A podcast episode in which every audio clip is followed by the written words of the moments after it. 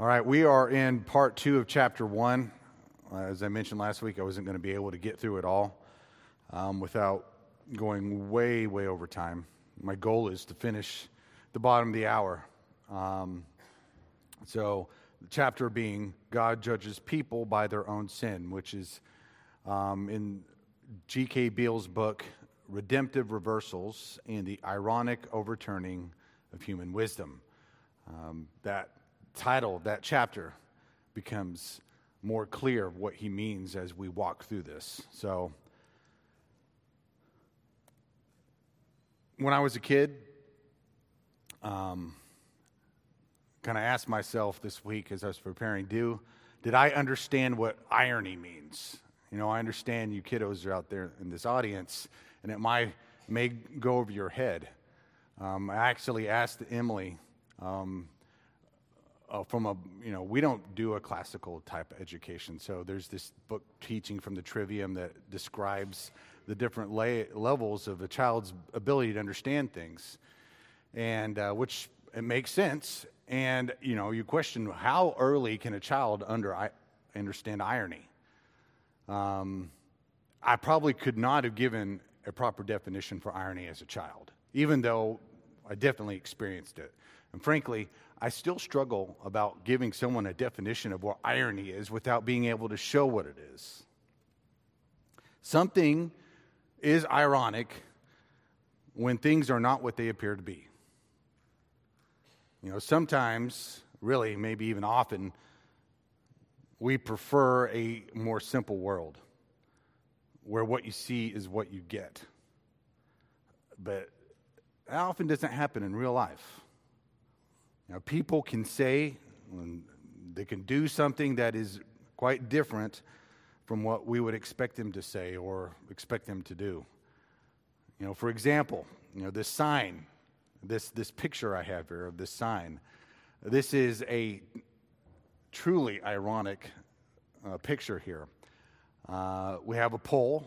I don't know, it kind of looks to me like it could have been a, a light pole or electrical pole of some sort um, in someone's property, I'm assuming. Uh, and you can see nails all over it, pieces of paper. Looks like people had put up a bunch of signs there. Maybe turn here for garage sale, who knows?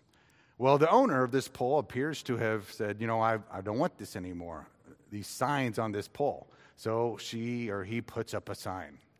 All right, that's our first irony here. I don't want signs, so I'm going to put up a sign. And then that sign says, no signs. Well, that's irony, kiddos. That's, to me, one of the best ways to explain a view of irony. Um, there are many other ways irony spells out its way in our life. And the topic of our discussion this morning and was last week is God's use of irony in his judgment. Well, he does use irony in his judgment, he does use it in his rulings. Well, Beale, in his book, he, he asks the question Is ironic judgment the exception or is it the rule in Scripture? You know, it doesn't take long reading your Bible to discover that judgment is typically ironic in its kind. I think maybe you'll agree with me on that. It's often an eye for an eye type of justice that's being served by God.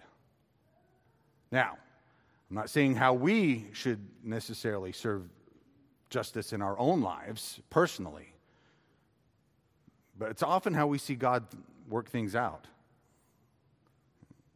We see it in his providential motions as well. You know, it seems like it's written into nature. You know, almost at the very beginning, we learn how the serpent tempted and deceived Eve with the opportunity to become like God. You'll become like God, and you'll know. To have that knowledge of God was that temptation. Well, taking that forbidden fruit, eating it, Adam, Eve and Adam together became woefully knowledgeable of their great and shameful sin they would spend the rest of their lives, in fact, growing in that knowledge of just what they are capable of. in terms of sin. The, the poetry of, that we read and appreciate in the Psalms and, and those pithy principles throughout the book of Proverbs, they are rich with irony. That ironic judgment people suffer as a result of their careless lives, or in many cases, their ruthless lives. David, if you look at him in, in Psalms, his prayers, namely his prayers about the wicked in, in his life, just observing them and the way they live, spreading disease, hurting other people. Often, he, David depicts the wicked, if you recall, sinking deep down in a pit of their own making being caught in their own net. You know, again, how the sword would enter their own heart. It's what we read so often is that turning of events, a reaping of what you sow. A primary theme that we see in the Psalms. And knowing their ironic demise, David writes, knowing what's coming upon them, fret not yourself because of evildoers. Don't be surprised, even, of what they will do. David knows what's going to come to them in the end. We should too, brothers and sisters. We should remember what comes to them to the, in the end. Fret not, is the command. In Proverbs, you know, we see, again, these principles that are rich with irony. You know, the Hebrew word for Proverbs means comparison or likeness. And that's what we, we see a lot of Solomon doing in, in other sages, if you will. Um, it's a collection of wise sayings based upon observation, a, very, a lifelong observation uh, of the most wisest men who, who ever lived. Observing the cause and effect, the input and output of what people say and do. You know, some of them are okay, I, that's true. I, I see that in our life. What does that mean, Solomon? What does that mean, Lord? It's, it's, a, it's a clear observation that we see. We shouldn't be surprised when we see things like this happen, these principles. You know, a lot of what Solomon observed in people like him that we find in the Proverbs were similarities in life from which we get sayings like mother like daughter. You know, we find that in, I think it's in Ezekiel again. Uh, kids often grow up to be like their parents in many ways. Sorry, kids, it's true. You'll find that out for yourselves. Did I just say that? I sound like my mom or my dad. Another popular one haste makes waste. These similarities. If we rush through a project, Time and resources are often forfeit because we're not careful. Know, we don't take the time, and that project fails. G.K. Beale, he argues that these sayings of ironic punishment are also expressions of common principles inherent in the reality of life. They are not exceptions to life, is what he's saying. They are a rule that's inherent in our lives like mother, like daughter, is often a truth. Likewise, in the fifth commandment about honoring father and mother, the irony of dishonor your mother and you will be dishonored. We see that truth and as a reality inherent in our lives. Just walking through some clear examples like what we did last week. Take Nadab and Abihu. Aaron's sons. They were very new to the priesthood when they sinned. They sinned by offering what? Up strange fire, right? Offering up strange fire. And as a result of their sin, they were punished by fire. You know, by fire coming out from the presence of the Lord. They killed them. Israel, the nation of Israel, the people, of Israel grumbled and grumbled against the Lord while they were in, in the wilderness. Now, how soon they forgot it was who saved them from with a mighty hand and outstretched arm. How soon they forgot that. His, capa- his power and his goodness. Well, they grew tired of eating manna, didn't they? This bread of angels, as it's described later on, they grow tired of it. That in itself is ironic. They wanted meat. They wanted the meat, frankly, that they were accustomed to while in bondage. If that's not a, a background story on our own lives sometimes, wanting something in our past lives.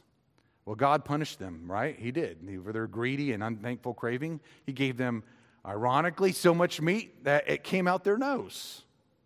And they had to eat it for a month. It became loathsome to them, Scripture says.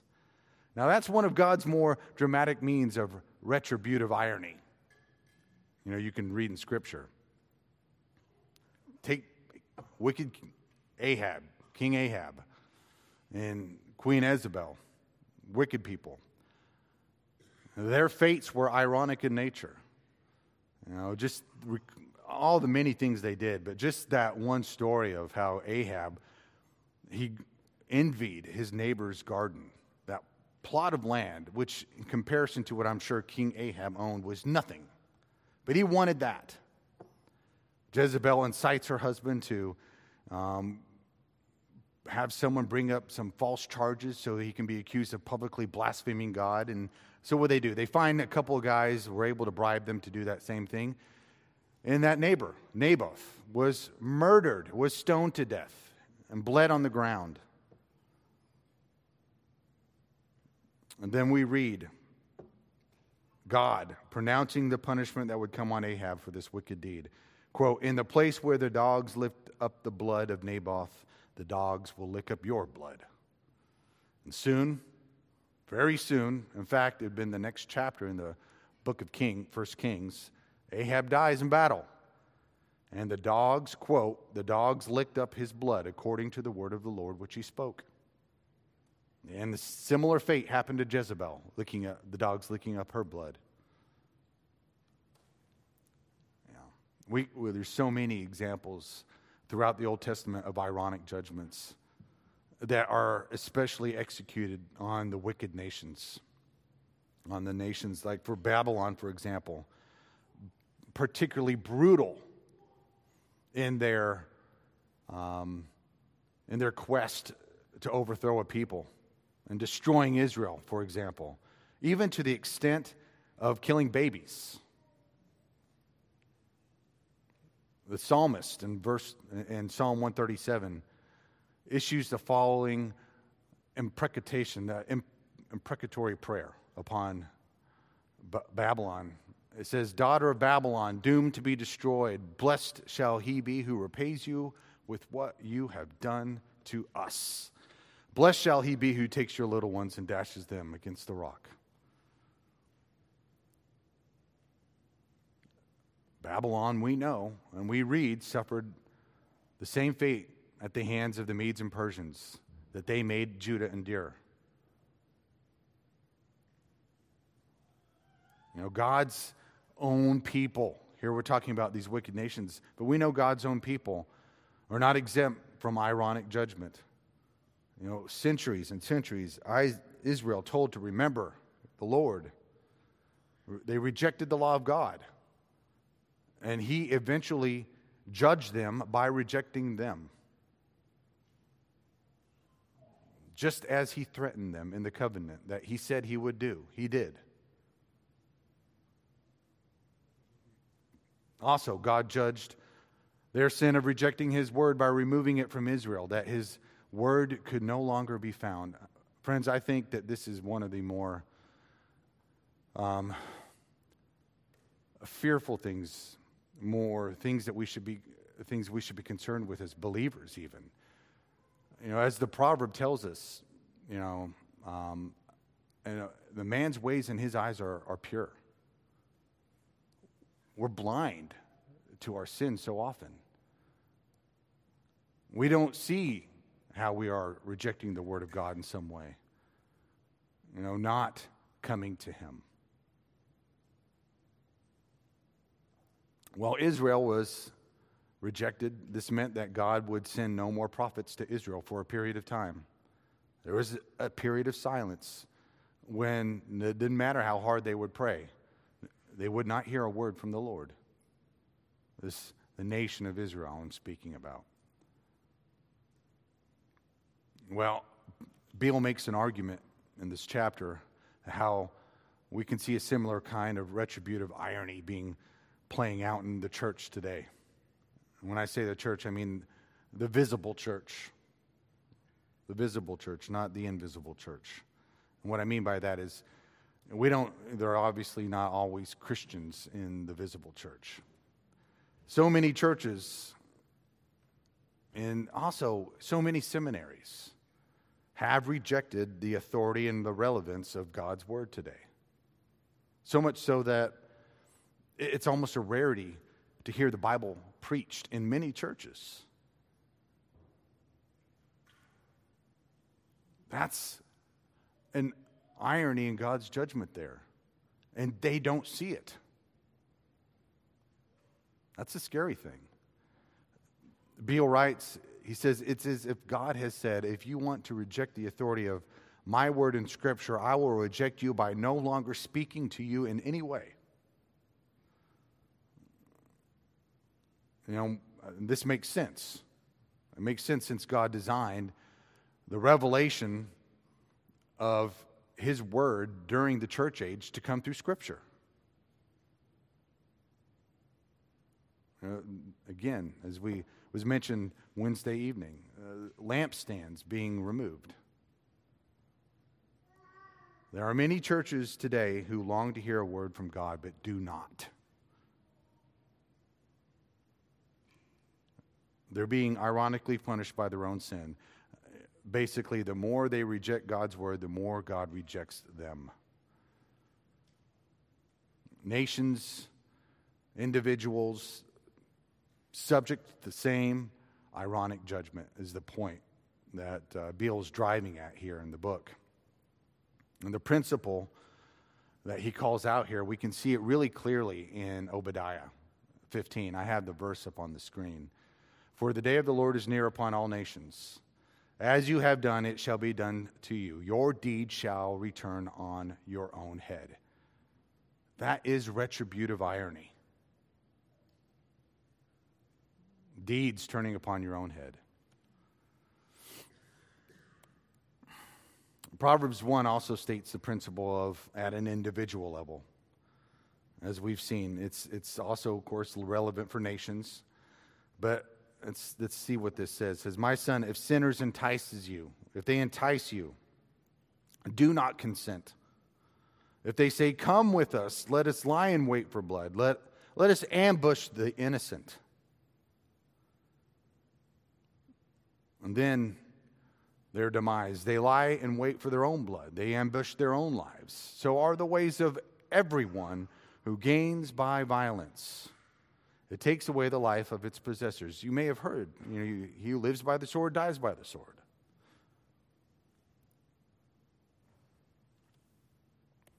The truth is that, and this is what kind of tests the faith of the church, tests the faith, because what happens in reality may may make a person insist that God's ironic judgment of the wicked and ungodly is not actually common, but uncommon. Because again, seeing the wicked prosper. How do we deal with this? Solomon wrote in Ecclesiastes In my vain life I have seen everything.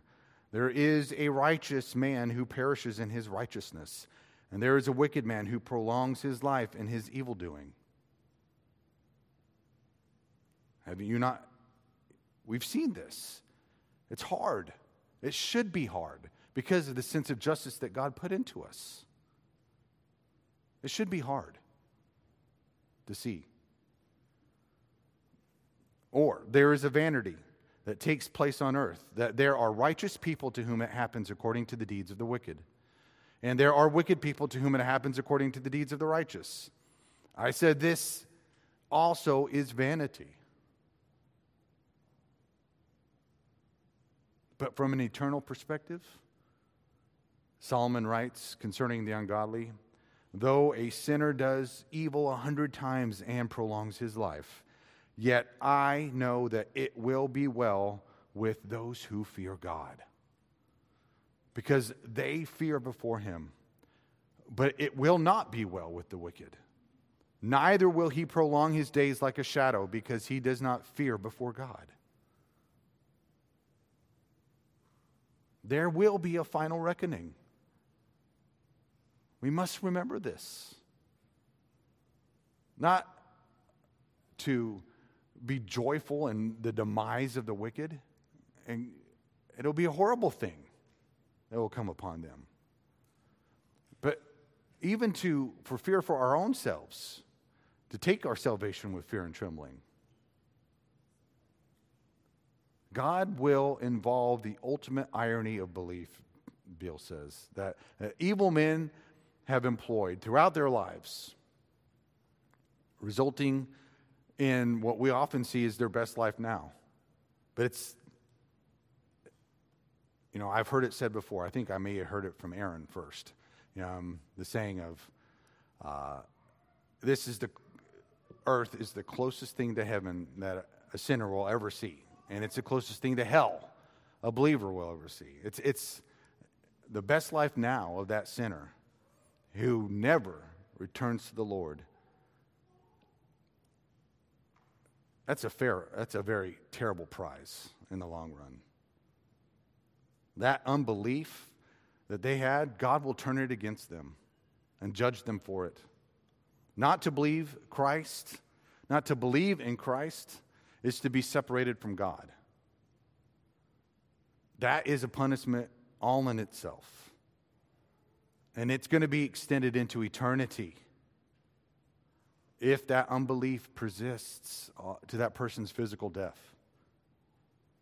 That's something that should make us want to spread that good news. There are no exceptions, Beale writes. There are no exceptions to the ironic punishment of unbelievers in their earthly lives. Their ultimate trust in some aspect of this world, their riches, their power, their family name, whatever it be. How about this? Their trust in their parents' faith, that never really was their faith. All these different aspects could be the very thing causing their very present spiritual failure and judgment. But we, brothers and sisters, must not despair that this upside down reality that we see with the prosperity of the wicked and the plight of the righteous. We must not despair. The righteous and the truly wise, those who fear the Lord, where are we? we are in the hands of God. Scripture tells us this. Paul, the apostle, stated the very same truth later in one of his letters in, in 2 Timothy. The Lord knows those who are his. He knows who are his. One of my favorite Old Testament theologians, Walt Kaiser, he put it this way He said, Our quest for identity our quest for meaning, for an explanation of the presence of evil, of injustice, for the inequities in life, it must end. That quest must end where Solomon's quest ended. In the fact that God sits at the helm, ruling and overruling for good. Solomon says that's, the preacher says that's the end of the matter. the only hope for a non Christian, for an unbeliever, to break the inevitable force of God's ironic judgment on their everlasting soul is to receive and trust in Christ alone. That is the only way. It is our only way. Christ did that for us, believers, taking that judgment upon himself Praise Him.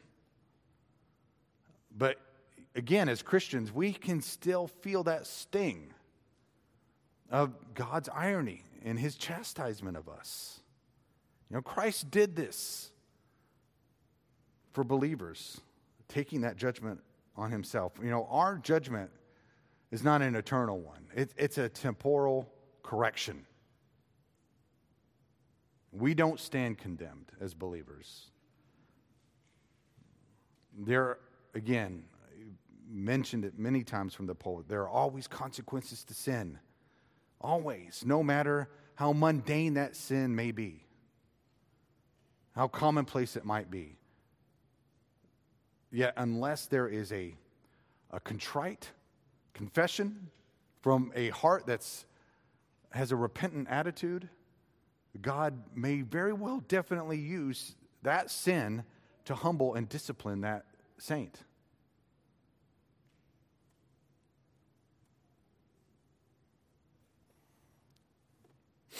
In chapter 1, Beale illustrates the proverb like mother, like daughter, or, you know, like father, like son. It's, not, it's mostly how I've heard it, like father, like son. Um, well, he uses it to, to illustrate it through uh, that song from the 70s, Cats in the Cradle and the Silver Spoon. I don't know if you've heard it, I don't know if you recognize it. Um, but if you listen closely to those lyrics, it's a very depressing song. It is. It's a depressing song. This father is so caught up uh, in making a career that he gives very little time to his son while his son is growing up. But the irony is later in life, the father wants to make up for that lost time with his son, but then the son has learned from his father the very same thing that his father did to him. And so the son's too busy to spend time with his dad. It kind of makes you, as a dad, want to go hug your kid. You know, that you hear that song. It's so depressing, but it's a good example of irony. And it plays itself out that way many ways, many times. You know, the sin of neglect, which can be mundane and commonplace, so much so that we won't see it. That sin of misplaced priorities, resulting in this example of a father idolizing his career, it can seem innocuous while grinding away, you know, day after day, work, work, work. It illustrates a, web like irony of sin. Very entangled. It could be a vicious cycle that feeds itself becoming more and more entangled in that deception of the sin. And irony plays itself out. As Beale puts it, and I like the way he puts it here, um, in answer to the question of how can someone break out of this sinful pattern? By trusting in the irony of salvation. Isn't God's plan of salvation just full of irony? The righteous for the unrighteous, Son of God being humbled, taking on flesh. You know, trusting in the experience of the perfectly righteous Lord Jesus Christ, trusting in his active and passive obedience. I know we've said that before, and just again for you kids, reminding you what does that mean? his active obedience? Well, we're talking about his, his perfectly law abiding life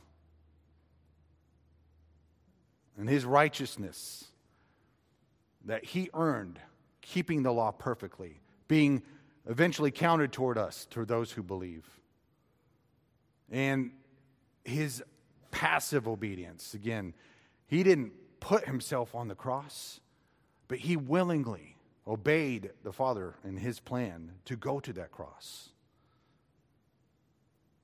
Trusting in the irony of salvation.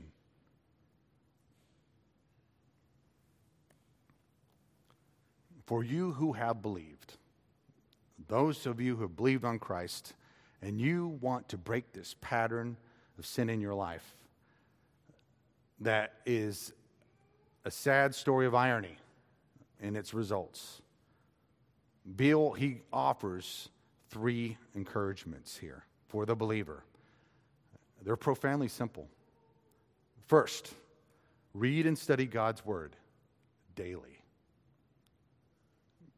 This will make you more and more sensitive to that subtle yet pervasive sin, that mundane sin. In 1 John chapter 2, the apostle tells us that we can become strong through allowing the word of God to abide in us. Do you want to be strong, brother and sister? Not strong in yourself, not strong in the knowledge you've accumulated, strong in the Lord. If you want that, the Word of God must abide in you. And what's the result? John writes, in overcoming the evil one. Is there another way to overcome the evil one? Not according to God's plans. I've mentioned this before. God's mean of grace, his means of grace, isn't something that we can just store away. I've read the Bible six times. I've gone to church as a kid. I know it. I'm going to store it away and feed upon it in the future whenever I like. You, you don't do that. God would have you come to Him every day for rich new stores. If you want just a passing knowledge of God and what He requires, read your daily devotional. Check off the box. But if you want to truly grow in Christ, what Beale is encouraging here is to consume his word, to study the word of God. It is the word of God, after all. The second thing he tells us, so important be willing to apply God's word every day by faith. You know, knowing God's word is terribly important, but it is not enough. It's not enough. You must be willing by faith to allow it to mold your life, to change you. And no doubt this will mean changing. Some of that change, you know this as well as I do, brothers and sisters, that your flesh will hotly resist that change won't it? You know, stick with it, is what God would tell you. Stick with it. Resist, and when needed, confess and repent. Continue to consume the word and change. Going over this, I'm reminded of our the way that we're so easily satisfied and, and not doing the needful things. Some, again, the profound, simple things. Remind me what Lewis, C.S. Lewis said, and I just want to read that to you again. He said, It would seem that our Lord finds our desires not too strong, but too weak. Too weak. We are half hearted creatures fooling about with drink and sex and ambition when infinite joy is offered us, like an ignorant child who wants to go on making mud pies in a slum because he cannot imagine what is meant by the offer of a holiday at the sea. We are far too easily pleased. And it's the sad truth so often. So far too easily deceived by ourselves. And there's simplicity of profound truth, of daily coming to Christ. The third thing he talks about, Beale, is to pray. Pray every day, every day. Confess known sin. Confess your sin, that known sin, with a repentant attitude. Just call it out. Deal with it before the face of God. There's no hiding it, there's no pretending it didn't happen. Deal with it. And repent. Multiple times if needed. you know, calling on God for the strength. You know, develop a prayer life is what he's really encouraging here.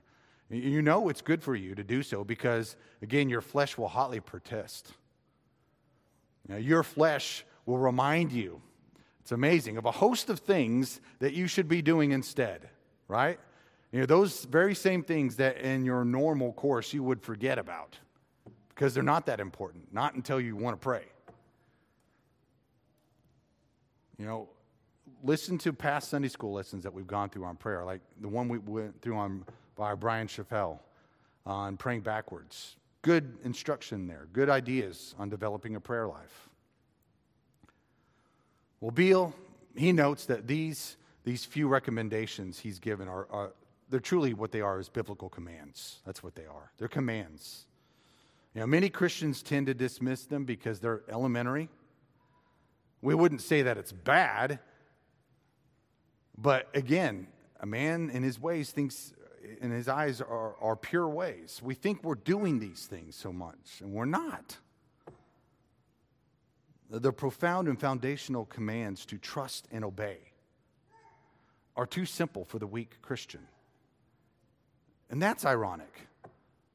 The weak Christian should be able, you would think, well, he can only do the very simple things trusting and obeying.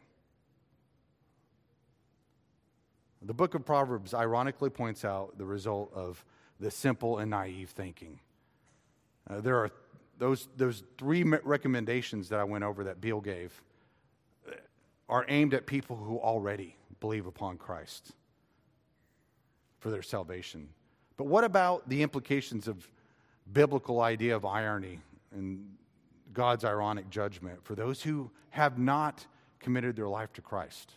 What about them? Well, there is some praiseworthy advice that Beale gives here I want to share. And we'll finish with this.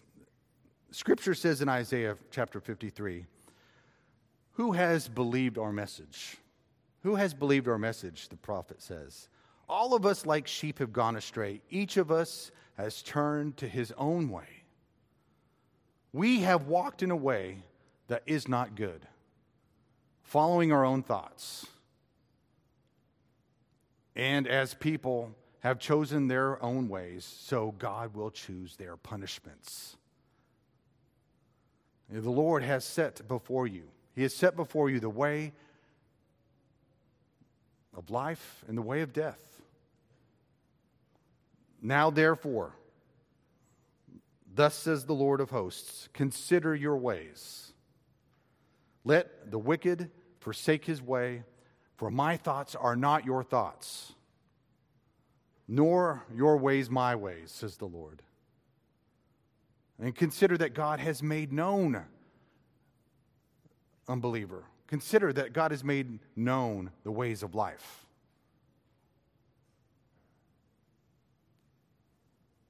For Jesus is the way, He is the truth and the life. No one comes to the Father except by Him. There is no other way. And although each of us have turned his own way, the Lord has caused the iniquity of us all to fall on him. That's the good news. He was cut off from the land of the living for the transgression of God's people, for our sin. To us, the stroke was due. But he himself bore the sin of many on the cross. That is what he has done. Commit your way, therefore, to the Lord Jesus Christ and do not forsake the way we are commanded. For Christ is the only one who's able to guide our feet into the way of peace.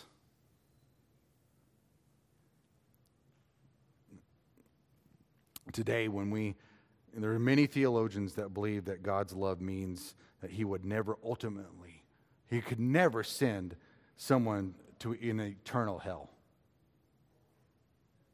He would not do that.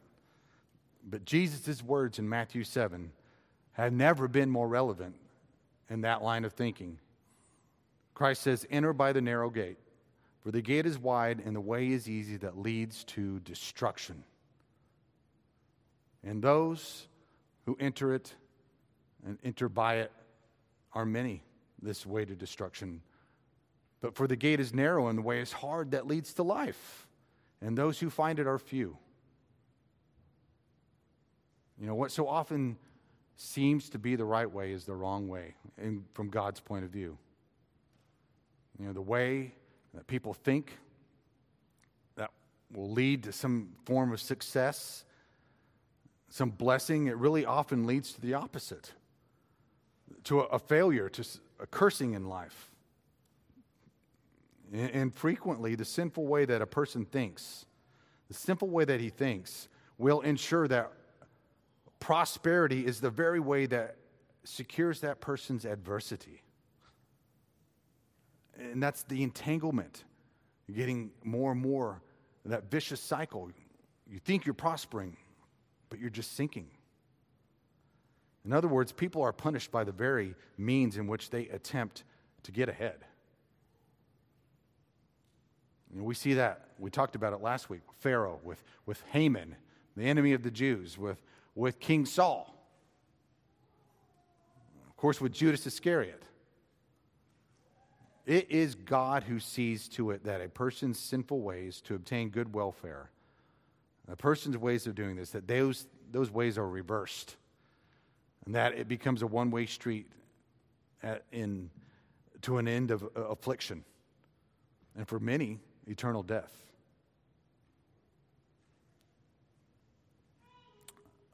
Unbeliever, if you there's no if to it. You, for those of you who haven't trusted in Christ, don't wait to, to run to Christ's arms before it's too late. Don't wait till it's too late. For the unbeliever, the wrath of God abides on him right now. And presently, the wrath of God is revealed from heaven against him, Paul writes in Romans chapter 1. You know, the judgment that is suffered on earth for an unbeliever it's just a prelude, a very simple prelude to the fire that shall not be quenched, or that smoke of their torment, which will go up forever and ever. Don't wait. If you will not believe upon Christ, there may be a happiness that you've contrived in your heart, unbeliever, in your hardened heart but it will only lead to the irony of despair and destruction. And truly, to wrap this up, there is a way that seems right to a man, but its end is the way of death. Proverbs 14, verse 12.